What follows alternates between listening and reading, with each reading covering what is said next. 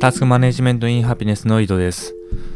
ちょっと起き抜けなんで、普通の時よりもさらに声が はっきりしないと思うんですけど、ご了承ください。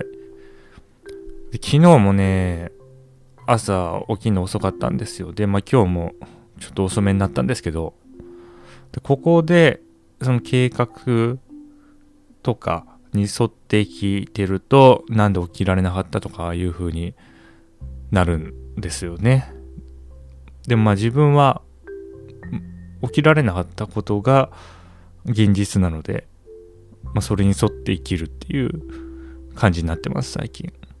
だイメージで言うとあのアドベントカレンダーって知ってますか？皆さん。クリスマス前12月1日からクリスマスまであのおもちゃとかなんかお菓子とかが、まあ、入った箱があってでそのおもちゃとかお菓子がその1日ごとに入ってるんですよ。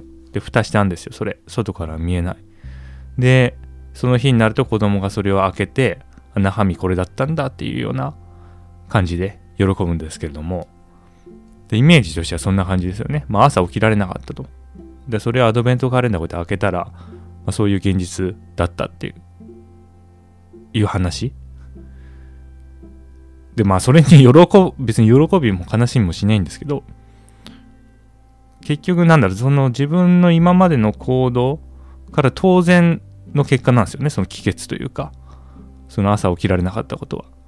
だから自分の計画とか理想と違うって考えるのはなんかちょっと違うんじゃないかなと思って。で当然の帰結なわけだからそれを当然受け入れるべきだと思うんですよ。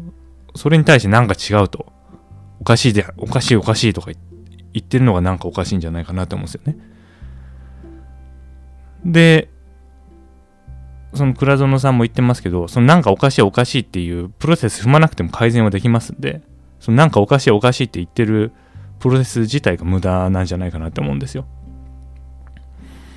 うん。なんかそんなイメージですね。だからまあ何特に何も感じずにこうやってやってます。で何点か話があってあ1点目があの北さんとあの佐々木さんの対談がすごい反響でポポさんとゾエさんという方がポッドキャストを対談形式でやられてるんですけどもそこでもそのベックさんと佐々木さん翔吾さんのラジオを聞いててみてっていうその対談をベースにどう思いましたかとかいう話が繰り広げられてましたね。でこれあの下にまたリンク置いとくんで聞いてみてください。でこういうね議論をみんなした方がいいなと思うんですよ。でそれのまあ火種というかそのきっかけになったんじゃないかなと思いますね。北さんと佐々木さんの対談が。やっぱああいう考え方が違う人間同士が話さないと、いや、私はこっち派だ、私はこっち派だみたいな話を他の方もしないと思うんですよ。例えばまあ、もし仮にね、私と佐々木さんが対談したとしても、そうですよね、そうですよねで終わって、何のその刺激もないというか、うん、あんまりその、そこまで刺さんないような感じになっちゃうんじゃないかなと思います。だからやっぱああいう考えが違う人同士が話した方がまあいいんじゃないかなというふうに思いますね。はい。で、それとは別に、あ、そう、ちょっと反省しなきゃいけないなっていうことがありまして、それまた前回の話になるんですけども、北さんから、いや、井戸さんそこは違うんじゃないかっていう、ポッドキャストいただいて、で、話させていただいた内容の中に、その北さんがその、知的生産よりのなんか目標を立てて、そこの目標に向かって、働くっていうことにしたらいいんじゃないかって話をしたって話。でもあれは当たってなかったんですよ。で、当たってなかったんですよ、あれ。で、それで、あ、やっちまったなって思ったんですよね。これって、あのー、倉園さんが比較することに意味ないって言ってるのと同じ構図だなって思ったんですよ。で、飛躍しすぎてて意味わかんないんでちょっと説明しますけど、まずあの、比較っていうものが、まあよ、くね、まあ、最近その SNS とかでなんとかなんとかですとか言ってまあ自分のこと紹介してる投稿があってでそれと自分を比較してあああの人はあんなにまあ、輝いてるのに自分は輝いてないとかいうことを考えてしまうと。で、これは、その SNS で発信されている内容っていうのは、その発信した内容の人の一部分でしかないと。で、その一部分でしかないものを比較対象に置いて、で、それまた自分の一部分とを比較して、で、なんかその高低差低い高いとかもしくはその評価をするということに何の意味があるのかっていう話なんですよ。その人はその一部分だけでできてるわけじゃなくていろんな側面があるわけじゃないですか。それはあの比較非比較者も比較者も両方ですよね。比較される側も比較する側も。それなのにその一部分だけ取り出してそれをその比較するって何の意味が本当にあるのっていう話ですね。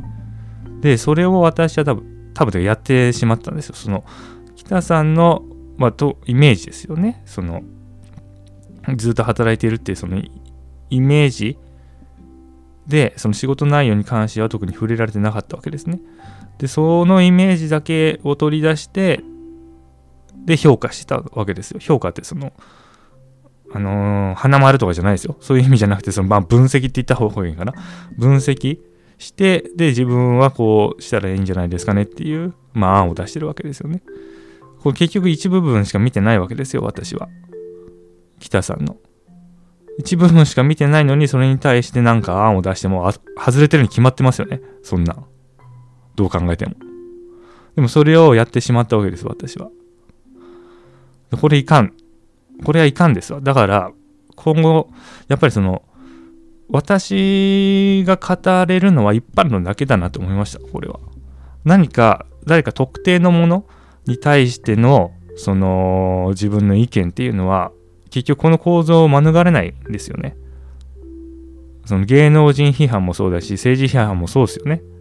その一面だけ取り出して、いやいや、それやってることおかしい、私はこう思うとか、皆さん言うんですけど、でもその人と対話もしないし、その人自身でもないんだから、その人がその決断をした、その要因、すべて把握してるわけじゃないじゃないですか。で、それなのに、その一部分だけ取り出して、いや、ああだこうだって言ってるのって、全くもってその、まあ、外れてるでしょうね、私みたいに。だこの行為は、意味がないですよね、本当に。で、その結果、その北さんにわざわざあの、ポッドキャストの時間作ってまで、いや、違うんですよ、それはっていう、あの、時間をね、いただいてしまったと。これはね、あの、や、うん、あんまよろしくないことをしてしまったなと言って反省してます。で今後とそういう話はしません。絶対外れるから。今回みたいに 意味ないっすわ、やっても。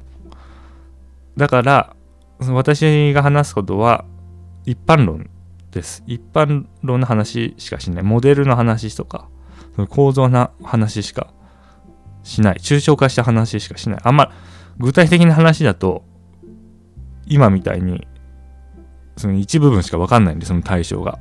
で、具体的な話をするのであれば、しっかりその対象と対話して、その質問とか投げかけてで答えで逆に質問を投げかけてもらったりしてそういうそのなんつうんですかね、まあ、やり取りの中でその情報をできるだけ集めてで考えを出すということをしないと100%外れるんで意味がないと。で、それはその社会批判、政治批判、芸能人批判もそうですしで逆逆にというかその比較ですよね。他者との比較もそうですわ。なんかクラブハウスってのが流行ってるらしいですけど、その、フォロワー数かなんかユーザー数とかわかんないけども、それが多いと。で、私は少ないと。あ、ダメだって。何が、なんでダメやねんって話ですよね。その一部分しか見てないのにな、何がダメなのかよくわかんないですけど、まあ、ダメになると。なんかクラブハウス打つとかあるらしいですよ。うん。でもその打つになってるっていうのは、その、うーん、眼差し、視線、視点切り方をしているからそうなるのであってまあそのそうじゃない視点から見たら別にそうでもそうでもないっつうかやってることちょっとおかしいんですよね。その一部分しか見てないから。うん。でそう、自分はそうならないようにしたいので、ちょっと気をつけていこうと思いました。で、あ、あとね、そう、ゾエさん、ゾエとポポのポッドキャストで、さっきのあの、佐々木さんと北さんの対談の話題で、計画の話が出たんですよね。計画と仮説の。で、ちょっとまあ、それも出たんで、もうちょっと考えてみたんですよ。どうなんかなと思って。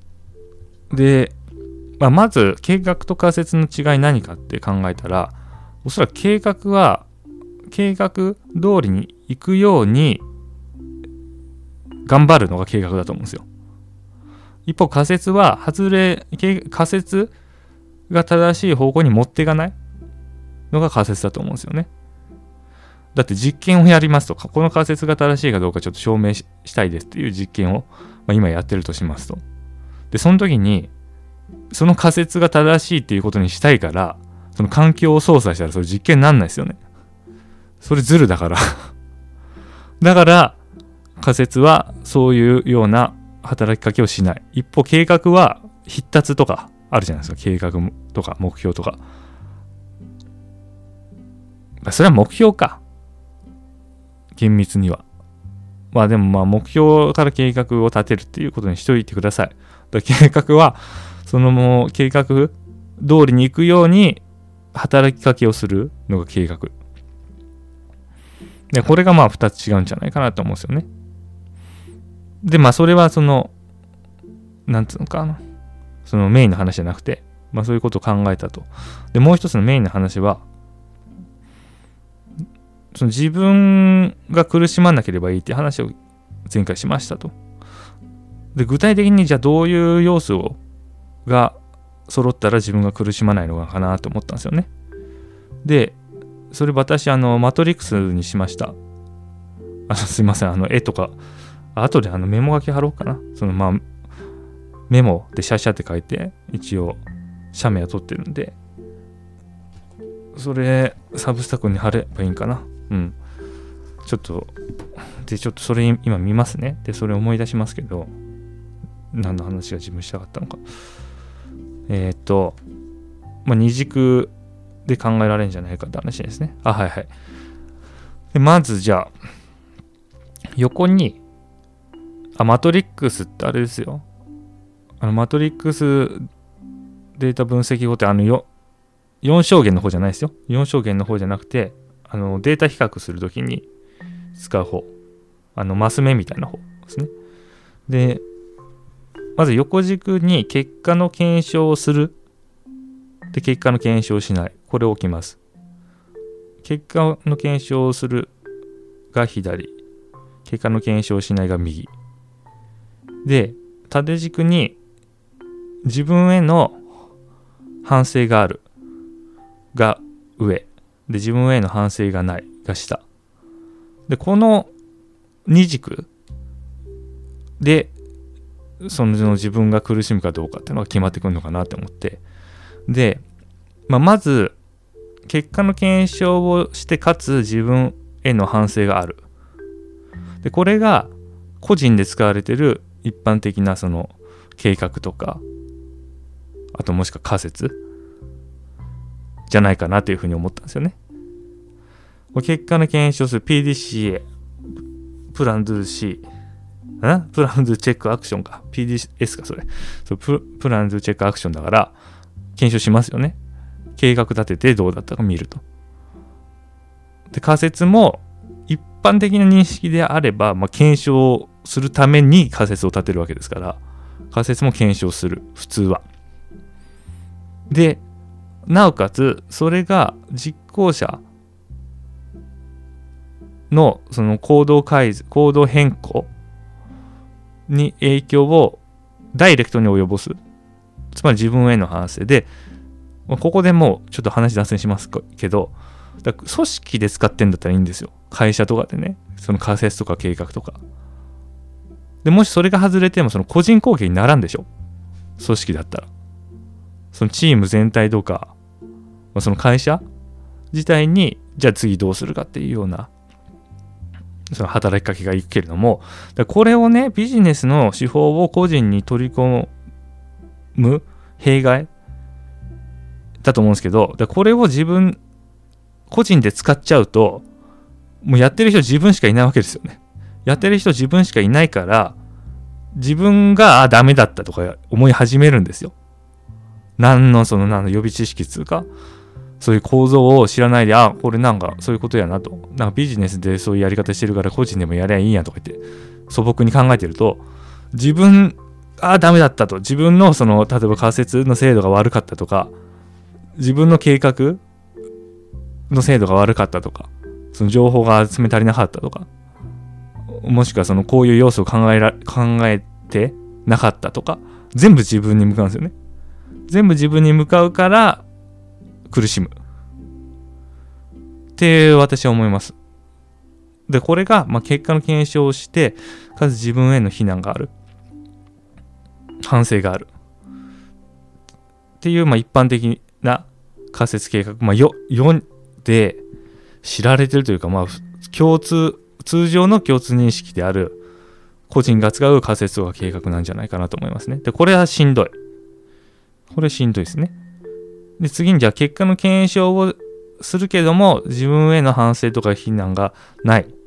というのが北さんがおっしゃってた、北さんの使う仮説だと思うんですよね。当たってるか当たってないか分かんないんだから別に。まあ、検証はすると。仮説だから。でもそれが外れてたところで自分に矛先は向かない。だって当たってるか当たってないか分かんないんだからと。で、これがまさにそのビジネスで使ってるそのものを本当にそのまま持ってきてる感じですよね。自分への反省とか非難にはならないと。ただ仮説があるだけだと。それが当たってるか当たってないか見るだけだ。で、でそれが外れてたとしても何も思わないと別に目標が例えば、まあ、いつまでにあのスマートでねスマートですよ。いつまでにっつって期限決めてで何かそれを達成その目標を達成するために仮説だって失敗しても何も思わないと。だってただの仮説だからと。その仮説が外れた外れたからその目標までにあその期限までに目標を到達できなさそうな気がするとかいうことも全く思わないと。で、これが結果の検証をするけども、自分への反省とか非難をしない。だから、まあ、ベック、ベック式仮説みたいなね。ベックさん方式の北さん方式の仮説。これがベック式仮説にしましょう。じゃあ、ベック式仮説と。で、次右の方に移って、右の、右上ですね。仮説、じゃあ結果の検証はしないが自分への反省がある。もの。で私はこれはないと思います。結果の検証しないのに、自分への反省があるってどういう話かちょっとわかんないんで、想像がつかないんで、この領域は多分ないんだと思います。そういう考え方っていうのは。なんで飛ばして、で、最後ですね。結果の検証をしないし、自分への反省とか非難もない。で、ここが私が言ってるようなやり方ってことですね。結果の検証はしませんと。まあ、だから、だから、まあ、だからこそ自分への反省もないとも言えますよね。で、これ前、前回、ネクストアクションが近いのかなとは言ったんですけど、その話ややこしくなるんで、ちょっと前のゲンプさんとのツイッターとのやり取りで使わせてもらった、これディスアクションってことにします？ディスアクション方式。で、これは言い換えるとゼロベース、常にゼロベースってことですわ。そのけ何か仮説とか計画立てて、それが失敗したと。ということは、その仮説と計画の方に何か原因がある。その制度に問題があるんじゃないかっていうふうに、その過去に立てた仮説と計画をベースに何か物事を考えるのではなくて、もう常にゼロベースです。なんか失敗したと。そしたら、その時点のうん、環境やらその状況変化やら最新の自分を取り巻く状況環境それをベースにもう一回考え直すので自分への反省も非難もないわけですよね常に新しいからその考えることはで過去に作ってる計画とか仮説をベースに考えるから自分への反省とか非難がおそらくあるんですよ。それを作った人間が自分ということになってるからその仮説と計画を。でも自分はそれを持たないから常にゼロベースでこれするこれするというふうに考えると。だから仮説のあのその仮説じゃないわ検証とかする必要もないと。だって常に状況変わってるわけだからその検証自体に何の意味があるのかっていうふうに思ってると。でゼロベースで考えるから別にうん非難する対象がないそので新しいディスアクションの検討材料しかそこには存在しないんでそれだけを考えると。いうことをすると、まあ、苦しまない。と思います。まあ結局ねその自分にへの非難があるか自分への反省がその非難に変わるかというところ1点だけなんですけどもその苦しむか苦しまないかっていうのは。なんでそれが別に検証してもいいと思うんですよ。結果を。でそれがベック式仮説だと思うんですよね。検証してもいいいいけども自分を責めない。責めることにはならないっていうのがベック式仮説。で自分は検証すらしないから自分を責めることもないと。いうのがディスアクションのみ。でこういうねなんか考え方できるんじゃないかなというふうに思いました。はい。それでは良いタスク完了